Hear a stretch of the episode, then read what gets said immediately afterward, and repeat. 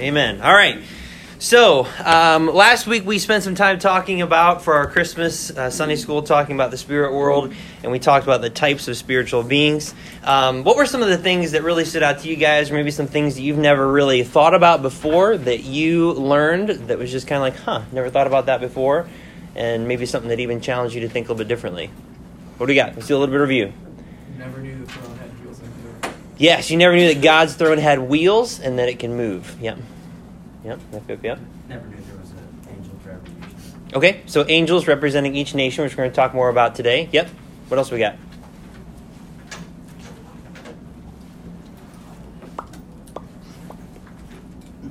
Yep.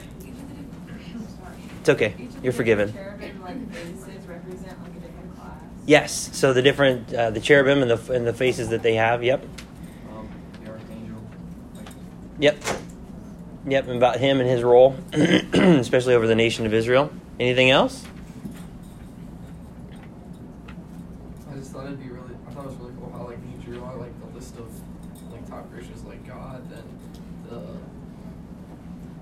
the Satan, and then like kept going down. But humans were still ahead of Michael, which is like the most powerful angel. Yeah. And so I thought that like I don't think we necessarily powerful in his body, probably not. Mhm. But like when we like go to heaven stuff, we're gonna be more powerful than powerful angel. So I just thought that was cool. Yeah, yeah, because technically, I mean, the Bible says the angels are greater in power and might, but yet they've been put underneath us as far as the hierarchy goes. Uh, they were made to serve the Lord, but also to serve the saints of God, which is quite interesting. Which is, I don't know, it's one of those things you really don't really think about. Yeah.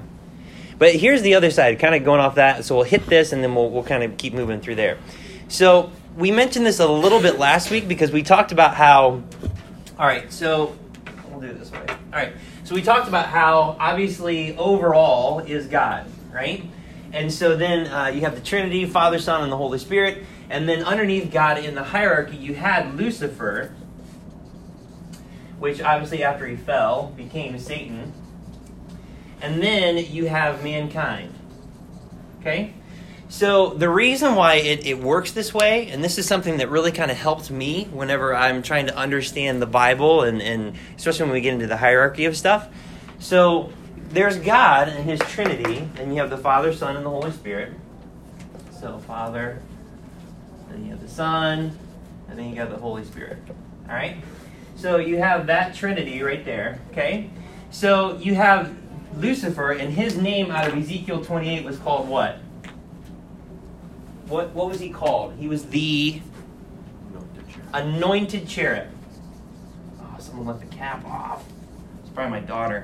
Anointed. He was anointed. All right, this is very important. Very important. Because after being anointed, and then we saw in Isaiah 14, he's anointed, he also has a throne. He has a throne, which means he has a kingdom and has dominion. And that kingdom took place before Adam and Eve even existed. And so once Lucifer fell and became Satan, he lost his anointed status. He lost his kingdom because God pronounced judgment upon his kingdom. And so when mankind showed up and you have Adam, Adam is the guy who's now anointed. He's now the guy that's anointed. And so, in a way, he becomes king of the earth. So, Adam is actually the first king as far as mankind is concerned. You had Lucifer, he was a king over God's creation. And you have Adam, who was a king over God's creation. But once Adam sinned and fell, he gave some of that authority back to Lucifer, now Satan. And that's why he's called the God of this world. And in Matthew chapter 4, it says, All the kingdoms of the world belong to me when he offered them to Jesus. Remember that in Matthew chapter 4? Well, the reason why they belonged to him was because Adam fell, because they belonged to Adam. So he relinquished his right to be the king of the earth to Lucifer when he fell into sin in the garden. That really helps me in my mind, and that's why he has that dominion and that authority. But this is also why when you have the Son, and in uh, Romans it talks about how he is the second Adam. And he's also called the anointed because he's the Messiah. And one day when he comes back and takes the earth by force, he is going to be king over all the earth. Okay? So that helps me in my mind when I'm trying to understand how God is working and how the hierarchy works and, and throughout history. You have God, He created everything, but He wanted to give His creation to someone to watch over and to rule over. And the first person was Lucifer, and he was the anointed cherub. He had a throne. He fell into sin, so he gave it to Adam. Adam fell into sin, so that relinquished it to Lucifer. But then when Christ showed up, who's the anointed Messiah, who's going to be the king over all the earth, it says that he came to destroy the works of the devil. And this was one of those works that he came to destroy. So does all that make sense? That's a lot to chew on early Sunday morning, but that's something that will really help you as you try to understand the Bible a little bit. All right. So, we talked about the spiritual beings. We talked about how God is a spiritual being. We talked about the angel of the Lord, which is the pre incarnate Jesus Christ in the Old Testament. We talked about how they're a cherubim and they cover and surround God's throne. And we talked about how there's five that appear in the Bible. After the fall of Lucifer, you only find four, and you can read about those in Ezekiel chapter 10, in chapter 1, Revelation chapter 4. Um, and then Ezekiel 20 talks about how Lucifer is that uh, fifth cherub, but he's the anointed cherub that covered the throne of God. And then we talked about how each cherubim represents the various classes of created creatures. You got the lion, which is the wild beast class, the calf, which is the domesticated beast class, man, which is mankind class, uh, eagle, the winged beast class, the serpent, and that would be the fifth one, which is why the devil is called the serpent in the garden, uh, because he represented that, that uh, class of creatures as well and we spent some time talking about how that's why the devil in 2 corinthians chapter 11 has the ability to change his appearance because he has four different faces the lion the calf the man the eagle the calf also being what? We spent some time talking about that one. Face of the cherub. which is the what? The face of the cherub and also the face of the ox which is goes back to baal worship and just ancient history with that kind of stuff that's where you find all that all that. And then we also talked about how that correlates to um, his whole uh, scheme of trying to steal worship away from god. And then we spent some time talking about the seraphim and how they're positioned above god's throne and they serve in like a priest like role of purification in isaiah chapter 6 uh, we talked a little bit about Michael, the archangel, and how he's one of the chief princes. And we talked a little bit about the hierarchy there, which we'll get into more to today. Um, angels, how they just serve God in various capacities. We talked about how Satan, he is a spiritual being, that before his fall, Lucifer was named the anointed cherub and was second in command of all that God created. Then we talked a little bit about devils. We'll get into them a little bit today. That they are evil spirits that serve at the bidding of Satan, and they have supernatural abilities and have the ability to possess humans, idols, and other creatures. And they cause those they possess to have various diseases and handicaps, which you can read very clearly in the Gospels. That's just a couple accounts in Mark chapter 5 and Matthew chapter 12 and 17. And then, um, oh, here's a reference for you if you want to write it down. But where it talks about how uh, devils are involved with idols, it's 1 Corinthians 10. 1 Corinthians 10, 19, and 20. Um, that might be something if you don't have it on your guys' sheet, you might want to write down. Um, but that's quite interesting too, where it talks about those that sacrifice to idols, they actually sacrifice to devils. So that's why we do not, when it comes to idol worship, you know, when people worship Mary and they bow down to idols and to images and to pictures, that's why we do not do that. Because the Bible says that when people do that, they're actually sacrificing, they're worshiping devils because there's devils behind those things. And that's why I also believe, you know, the different stories of different statues and pictures that they seem to cry blood. I think that is legitimate. Some of it might be a hoax, but I think some of it is legitimate, and it's devils working behind those things to make that happen. So that's just my take on it. And then lastly, man. Man was created in the image of God. Man and woman are spiritual beings that reside in an earthly, earthy body, similar to the incarnate Lord Jesus Christ. After death, the soul spirit of each man and woman will reside in heaven or hell, waiting for their new body. And that's kind of where we left it last week. All right. So now let's talk about the hierarchy. And as we talk about this, as I've said before, if you've got questions and you need some clarification or there's just something that you're thinking about as we're working through this, please, please raise your hand and we will talk about that particular question. All right. so the hierarchy in the spirit world. All right, so first of all, we're going to talk about God's hierarchy, and then secondly, we're going to be talking about Satan's counterfeit hierarchy. All right, so first of all, here, God's hierarchy. So, first of all, obviously, you have God. You have God. And then in the spirit world, you have the archangel, and that would be Michael. That, that place, as far as in the spiritual world, belonged to Lucifer.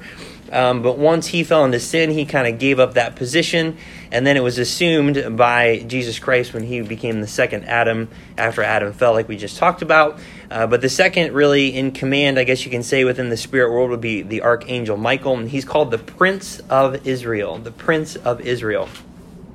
And we talked a little bit about the whole prince concept, but we're going to get into more of that. Turn to Daniel chapter 10, and I'll show you exactly what I'm talking about there. Daniel chapter 10. Daniel chapter 10.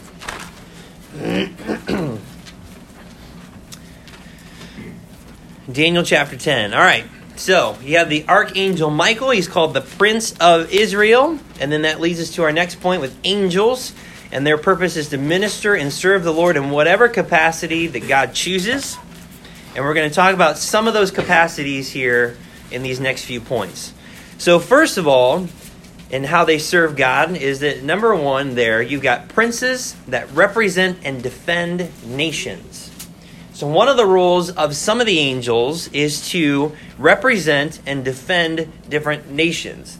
So, in Daniel chapter 10, this is one of those rare chapters in the Bible that God kind of pulls back the veil of uh, the, re, the, the just the reality of the spiritual world, and you can see some things in here that typically you wouldn't see. Like when you're reading through uh, passages in Genesis, you know, and you're talking about Joseph, you don't see the spirit world. When you are reading different passages in like Philippians and Colossians, you hear Paul talking about spiritual warfare and, and different things in the spirit world, but you don't see it happening. And so Daniel chapter 10 and chapter 11 is one of those rare chapters where God kind of peels back and he allows Daniel to see what's going on in the spirit world and to hear some things specifically from Gabriel. All right, so in Daniel chapter 10, um, you have, uh, he sees the pre incarnate Jesus Christ. Uh, Daniel does in, in verse 5, it says, Then I lifted up mine eyes and looked, and behold, a certain man clothed in linen, whose loins were, go- were girded with fine gold of Uphaz. His body also was like the beryl, and his face as the appearance of lightning, and his eyes as lamps of fire, and his arms and his feet like in color to polished brass, and the voice of his words like the voice of a multitude. This is the exact same description you find of Jesus Christ in Revelation chapter 1. And then it says uh, in verse 9, Yet I heard the voice of his words, and when I heard the voice of his words, then was I in a deep sleep on my face, and my face toward the ground. And behold, a hand touched me, which set me upon my knees and upon the palms of my hands. And he said unto me, O Daniel, a man greatly beloved, understand the words that I speak unto thee, and stand upright. For unto thee am I now sent. And when he had spoken this word unto me, I stood trembling. Then said he unto me, Fear not, Daniel, for from the first day that thou didst set thine heart to understand, and to chasten thyself before thy God, thy words were heard, and I am come for thy words. But the prince of the kingdom of Persia withstood me one and twenty days. But lo, Michael, one of the chief princes, came to help me, and I remained there with the kings of Persia. Now am I come to make thee understand what shall befall thy people in the latter days, for yet the vision is for many days. Now, what's interesting about what he says here is that Daniel, it says in verse 2 the same chapter, that in those days I, Daniel, was in mourning three full weeks. How many days is that? Three full weeks? 21. 21. And then you see Gabriel speaking here, and he says, I, am, I was sent unto thee from the, first, from the first day, verse 12, from the first day that thou didst set thine heart to understand, and I am come for thy words. And then it says in verse 13, But the prince of the kingdom of Persia withstood me one and twenty days, but lo, Michael, one of the chief princes, came to help me, and I remained there with the kings of Persia. So this is quite interesting. So Daniel begins to pray, and he prays to God for understanding. The moment Daniel prays, God says, Gabriel, go. So Gabriel goes, and his role is to give Daniel understanding, but then Gabriel is then resisted. He's resisted by who? The prince of Persia. The prince of Persia. This is actually Lucifer in the Bible. The prince of Persia. And so he resists him. So Lucifer is trying to stop Gabriel from getting to Daniel to give Daniel understanding about God's words. So sometimes, this is just a, just a small devotional application. Sometimes when we pray, we feel like nothing's happening. Right? Sometimes when we pray, we feel like nothing's happening. Sometimes nothing's happening because of spiritual warfare. Sometimes. Because it appears as if the unseen world, Lucifer, and the people that follow him, or not the people, but the fallen angels and the other devils, they try to interfere with God trying to help us, to give us understanding, to give us wisdom. So that is totally possible. So sometimes you have unanswered prayers because of supernatural interference. That's what it says, right? If we're going to believe the Bible, that's what it says. So sometimes that happens. But he's called the Prince of Persia. And so then it talks about Michael, one of the chief princes, and we spent some time talking about at the end of this chapter. Take a look at verse uh, 20. He says, Then said he, Knowest thou wherefore I come unto thee? And now I will return to fight with the prince of Persia. And when I am gone forth, lo, the prince of Grecia shall come. But I will show thee that which is noted in the scripture of truth, that there is none that holdeth with me in these things, but Michael, your prince. So Michael is called his specific prince, and we know that he is the prince over the nation of Israel because look at chapter 12. Chapter 12 of Daniel. It says in verse 1 of chapter 12, And at that time shall Michael stand up, the great prince, which standeth for the children of thy people, and there shall be a time of trouble, such as never was since there was a nation, even to that same time. And at that time thy people shall be delivered, every one that shall be found written in the book. So Michael is the prince that stands for the nation of Israel. But here, at the end of chapter 10, you find out that the devil, the prince of Persia, there's also a prince of Grecia. So it appears as if angels have this, uh, I guess, a, a, hierarchy. Here specifically talks about the, the um, you know, Lucifer and, and his hierarchy, but we know that he counterfeits God's hierarchy of things. So angels, they stand over nations to protect and to defend. Michael protected and defended the nation of Israel, and he stepped in to help Gabriel get through so that way Gabriel could get to Daniel to give Daniel what God wanted him to know. Yeah. Okay, so Michael's the highest angel. Since says he's one of the chiefs, is there like more archangels or are they just angels? Well, there's only one archangel in the Bible, specifically, and it would be Michael. But Michael's called one of the chief princes. So I'm assuming that there are other ones, other chief princes. Now, I don't know exactly how that would work. Yeah. Is he still protecting Israel? Yes, absolutely. Yeah, because it says that in Revelation that he's still protecting um, them. In fact, um, let's see here. I think I might have that in here. Um, yeah, I think we get to that a little bit later. Yeah, take a look at this. Go to Revelation 12. It's in Revelation 12. So hold your spot in Daniel and go to Revelation 12. If you didn't hold it, forget about it. It's fine. Go to Revelation 12.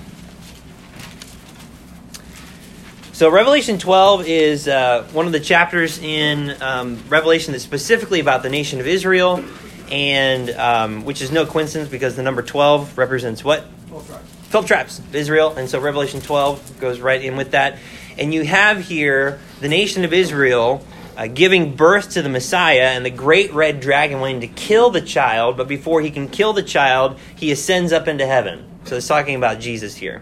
So in the midst of all that, you have in verse 5, and she brought forth a man child, there's Jesus, who was to rule all nations with a rod of iron, and her child was caught up unto God and to his throne. And the woman, Israel, fled into the wilderness, where she hath a place prepared of God, that they should feed her there two a thousand two hundred and three score days. So there is going to be so you have the Antichrist during the tribulation, that's what's talking about here in verse 6. And the nation of Israel, God has prepared a place in the wilderness for the nation of Israel, for the people that truly love the Messiah, to go. The remnant will go out to a place in the wilderness where God will supernaturally protect them from the persecution of the Antichrist. And God will feed them there until Christ shows up. And so that's what it says in verse 6. But then it says in verse 7 And there was war in heaven. Michael and his angels fought against the dragon, and the dragon fought and his angels, and prevailed not neither was their place found any more in heaven. And the great dragon was cast out, that old serpent called the devil and Satan, which deceived the whole world. He was cast out into the earth, and his angels were cast out with him. And so there's this there's a something that occurs during the tribulation where there is a, a battle that takes place out in space where Michael and the angels fight against the devil and his angels, and the devil and his angels lose. And because they lose that battle, they are now thrown to the earth and they can no longer go out into outer space. Now they are, are captive within the atmosphere of the earth. And that's why it says later in this same chapter, in verse 12, Therefore rejoice, ye heavens, and ye that dwell in them. Woe to the inhabitants of the earth and to the sea, for the devil is come down unto you, having great wrath, because he knoweth that he hath but a short time.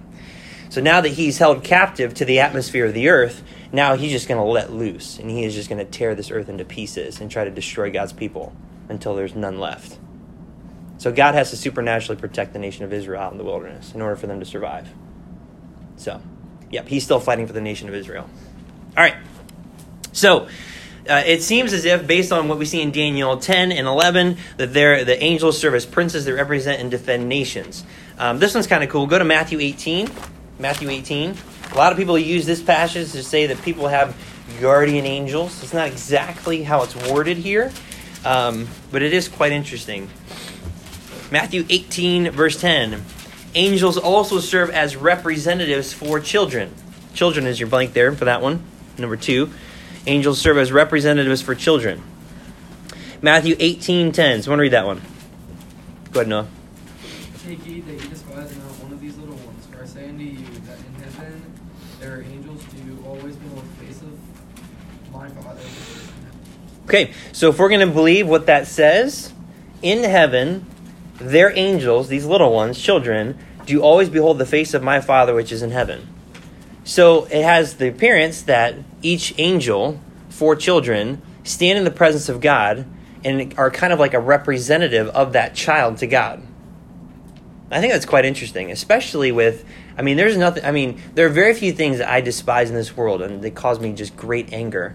But th- when I see children being abused, it causes me great anger. So I'm not surprised that God would have an angel standing over each child, representing them before his presence. I think that's kind of cool. Kind of shows you how much God really cares for children. I like that. I like that. Uh, angels also serve as representatives for local churches. Local churches. In Revelation chapter 1, go ahead and turn there. Revelation 1.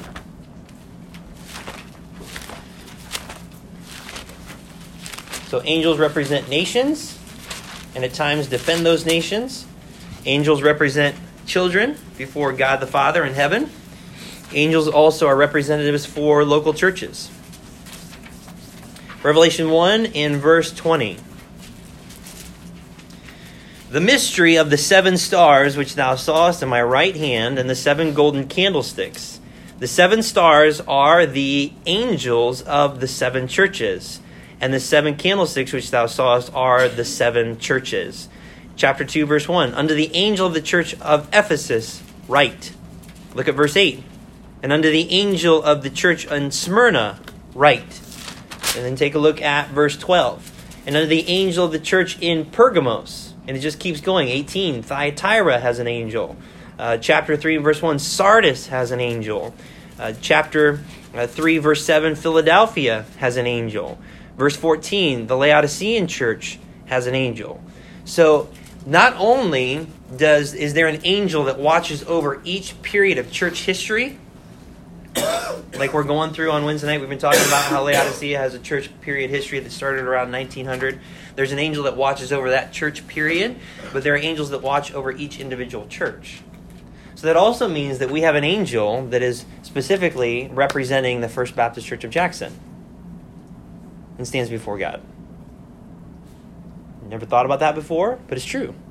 There's an angel that stands over the church out in Finley to, to defend it, to take care of it, to represent it before God. It's kind of interesting. Yeah. Just like churches that are believers. Well, I mean, it's one of those things where I'm sure that they're, you know, uh, I mean, yeah, I mean, if they're preaching the Bible, but I mean, I think if there's if there's a guy who's leading the church who is of God, who loves God, who's born again, who's the pastor of that church, I believe that there would be an angel representing them, um, and representing that church specifically. I've been told before, like you can get saved in like a non-Christian. Mm-hmm. Yeah, sure. So would there be an angel protecting them? Potentially. Potentially. As we're going to see in a minute, I think, you know, there are God's angels are representing like nations, but then you have the devil and his fallen angels that represent nations too. So I believe that there are, you know, there's there's the the counterfeit hierarchy has a, a force that is attacking it all the time. So I believe that the devil also has an angel, a fallen angel, that is trying to get at this church at the same time. So each church could potentially have two opposing angels that are trying to, you know, sway and defend and attack and all that kind of stuff. Yeah. Yeah. Okay. Right, good? All right. So there's local churches. I think quite interesting. Um, in uh, let's take, take a look at two two passages here. Um, let's go to oh, I'll have someone go to Acts twelve fifteen. Acts 12, 15. Go ahead, Jack. You can go there. Everybody else go to Luke 16. Luke 16. All right, so the Bible also seems to teach us that there are angels that represent God's people. They're representatives for God's people. Luke 16.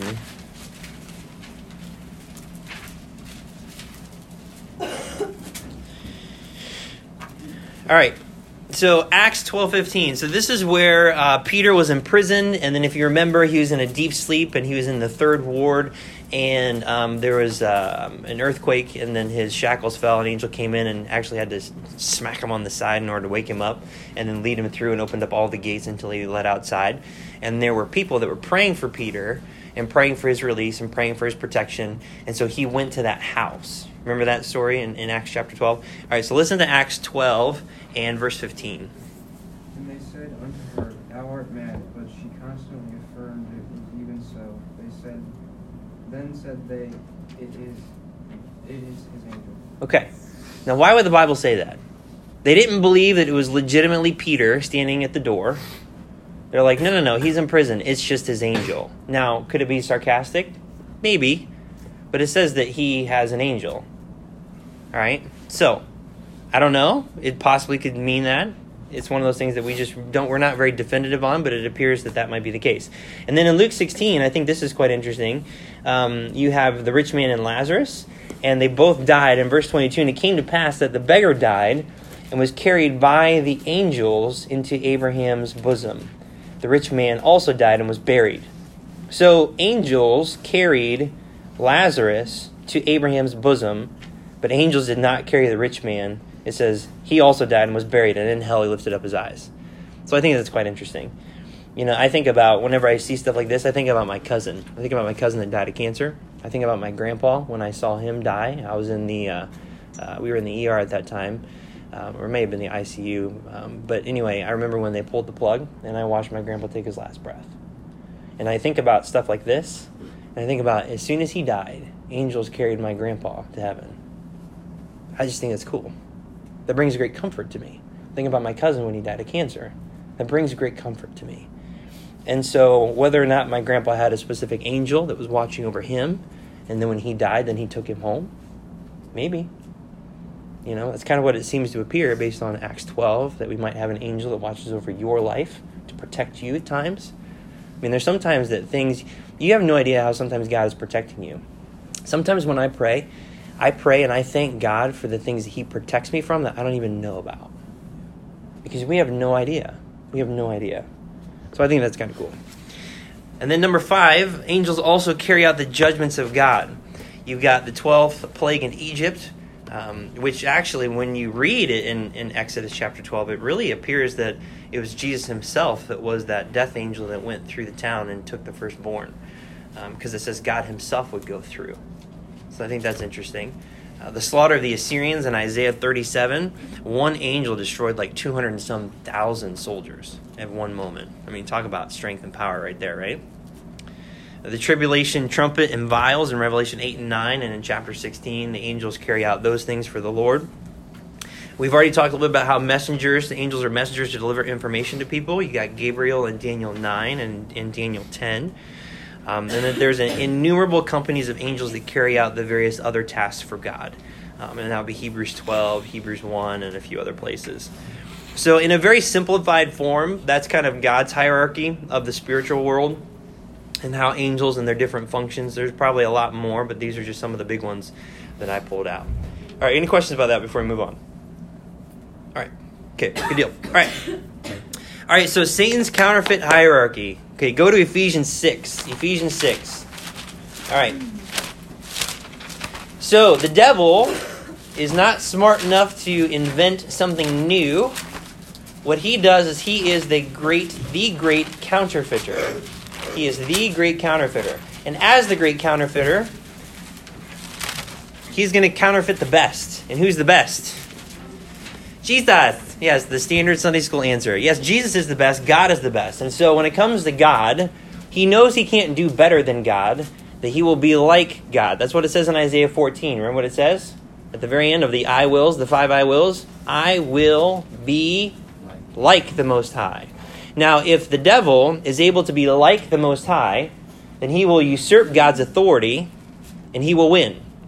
Right? Because God's the top dog. There's no, one that can get any better than him, any higher than him, anything. But if he can prove God wrong, then God is no longer perfect, and that gives Lucifer a chance to actually rule and reign. And that's his goal. That's been his goal since the very beginning, is to make God a liar. And that's why he's always constantly trying to counterfeit and, and really counter the plans of God uh, in your life and in human history. All right, so as the counterfeit hierarchy, because he, he takes God's hierarchy and he just counterfeits it. So he just mirrors it after the same thing. That's why you also have the Christ, and then the Bible calls uh, the devil's Christ the Antichrist. So it looks like him, it mirrors him, but there's some things that are off. And that's why in churches it's very difficult sometimes because you can walk into a church and you can hear sermons and you can be like, sounds good, but there's just something that's off. Okay, that's exactly why he's good at what he does. The whole point of a counterfeit is to make it look so much like the original that people are fooled into believing that it is. That's the whole point. And so the devil, that's what he's going to do. He's going to take God's hierarchy and he's going to copy it and make it his own. And so the first thing here is that he has a counterfeit trinity. He's got a counterfeit trinity. And we're going to talk about that in a minute. But in Ephesians 6, it says in verse 12, For we wrestle not against flesh and blood, but against principalities, against powers, against the rulers of the darkness of this world, against spiritual wickedness in high places. So this this whole principality, powers, rulers, spiritual wickedness, wickedness in high places, that is the hierarchy of the devil. Go to Revelation 16. Revelation 16. Revelation 16.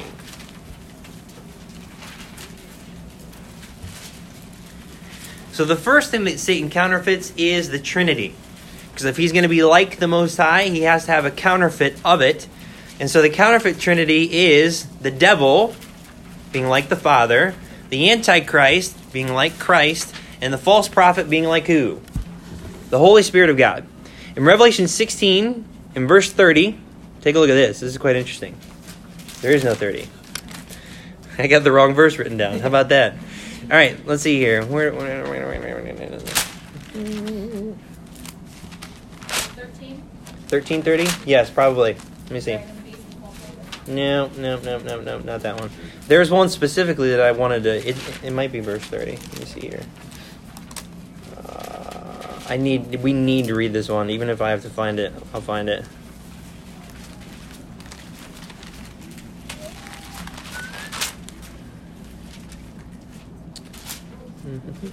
Mm-hmm, mm-hmm, mm-hmm. All right, I'm gonna find it. Okay, give me a second, because this one you've got to see this one. So my bad for the typo, but I am gonna find it. All right.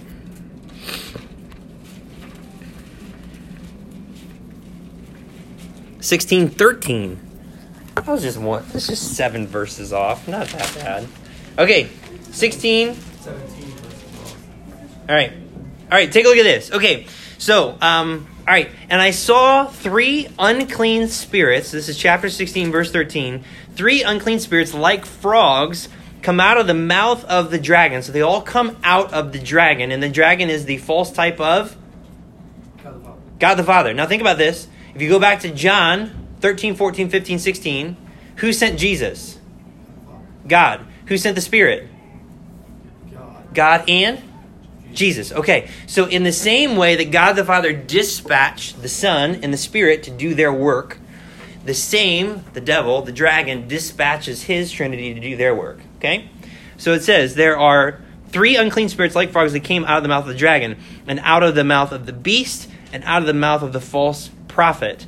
For they are the spirits of devils working miracles which go forth unto the kings of the earth and of the whole world to gather them to the battle that, of that great day of God Almighty. So you have the dragon, the beast, and the false prophet all spreading their gospel out to different kings in the world through these spirits of the devils. All right, so there's the false trinity there too. Go to Revelation 20, just a few books over, a few chapters over. Chapter 20.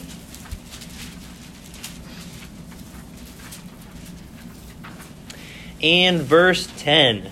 And the devil that deceived them was cast into the lake of fire and brimstone, where the beast and the false prophet are, and they shall be tormented day and night forever and ever. All right, so there's the false trinity. So you have the counterfeit trinity, and they do their work throughout the entire earth. And then you've got fallen angels. Their purpose is to minister and to serve the devil in any capacity permitted. And we've already spent some time talking about Daniel uh, chapter 10 in verse 13 and verse 20, how you have the prince of Persia and the prince of Grecia. So they are princes that represent nations as well. Number two, those that kept not their first estate to corrupt the seed of humanity. Now, this one's a deep one. I wish we had time to go into this one, but we really don't. But I will show you this. Go to Genesis 6. Genesis 6. And I'm just going to briefly touch this one. This could be a whole lesson in itself. So I have to refuse the temptation to get into the details of this. All right. Genesis 6, verse 1. And it came to pass when men began to multiply on the face of the earth, and daughters were born unto them, that the sons of God, sons of God, when you cross reference sons of God with Job 1 and verse 6, Job 2 and verse 1, Job 38 and verse 7, and a few other places, you find out sons of God is a phrase for angels. Okay? Angels. And then it's also a phrase for people that are born again, and that's another that's another thing for another day. All right. The sons of God saw the daughters of men that they were fair, and they took them wives of all which they chose. And the Lord said, My spirit shall not always strive with man, for that he also is flesh, yet his days shall be 120 years. There were giants in the earth in those days, and also after that, when the sons of God came in unto the daughters of men, and they bare children to them, the same became mighty men, which were of old, men of renown.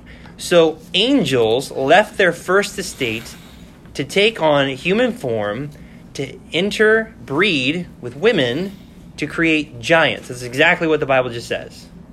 And they were men of old, men of renown. This is where I believe you have some of the Roman and Greek mythology stuff, like Hercules and different things like that, where they're like half God, half man. I think that's where all this stuff comes from.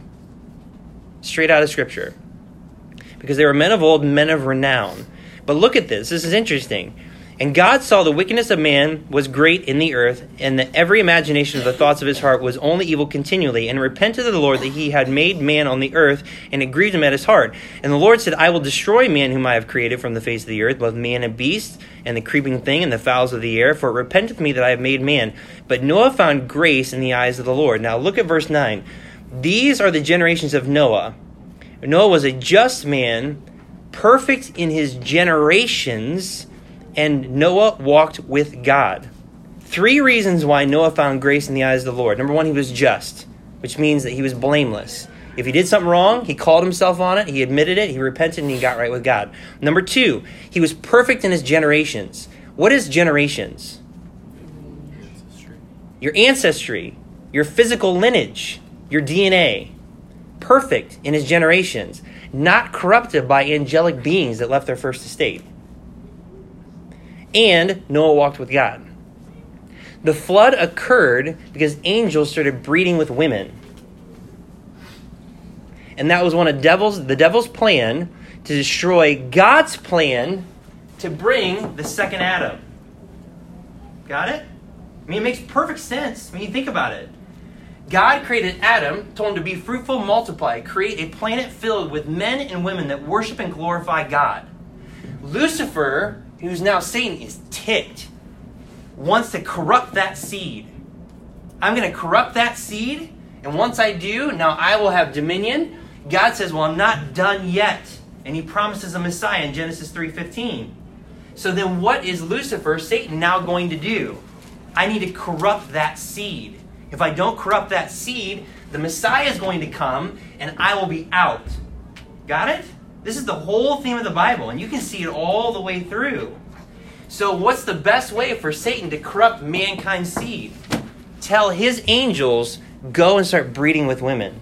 Because if you start breeding with women, now we're going to produce these giants that people are going to worship, they're going to love them, they're going to give them honor and glory. They'll be like the stars, stars, stars, stars, stars just chew on that one a little bit. Celebrities, stars. And people will worship them. And as they worship them, then God's whole seed and his whole plan can be completely and totally destroyed. Okay. All right. I'll leave that. All right? Because otherwise we'd be there for a long time, and we're already out of time. All right. So, fallen angels, those that kept not their first estate to corrupt the seed of humanity. And then number three, forces that contend with Michael and the other angels. And we already talked about that in Revelation chapter 12. All right. Lastly, and this is a huge nugget too, so I wish I had more time to get into this, but you're just going to have to chew on this one. All right, so devils. Devils are evil spirits that have the ability to possess creatures. We see that in Luke chapter 8 and a few other places in the gospel. It appears that they have a shape uh, that appears about the size of a bird, and you can actually uh, take a look at that when it comes to Matthew 13, uh, Matthew 13, verse um, 4, verse 19, and compare that with Revelation 18 as well. And they are represented in, in similitude by unclean birds in scriptures. Their origin is not disclosed by the Bible. All right, so they are about the size of a bird, and this is the kind of the opposite or the, the counterfeit part of the Holy Ghost, because the Holy Ghost in Luke chapter 3 and verse 22, it says that it descended upon Jesus, the bodily shape as of a dove, like unto a dove. It's interesting that in Genesis chapter 8, 7 through 12, when Noah is the floods are descending, he sends out two birds. What does he send? Raven, a black, unclean raven, and a dove. Okay? Which one returns?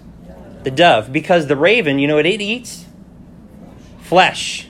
There's plenty of flesh for it to consume on. That's why it's an unclean bird. Doves don't eat that. They don't eat that kind of stuff. So that's why it came back. It came back until it could find a place to rest its foot, till there was vegetation for it to actually create a nest and start having other birds. Okay?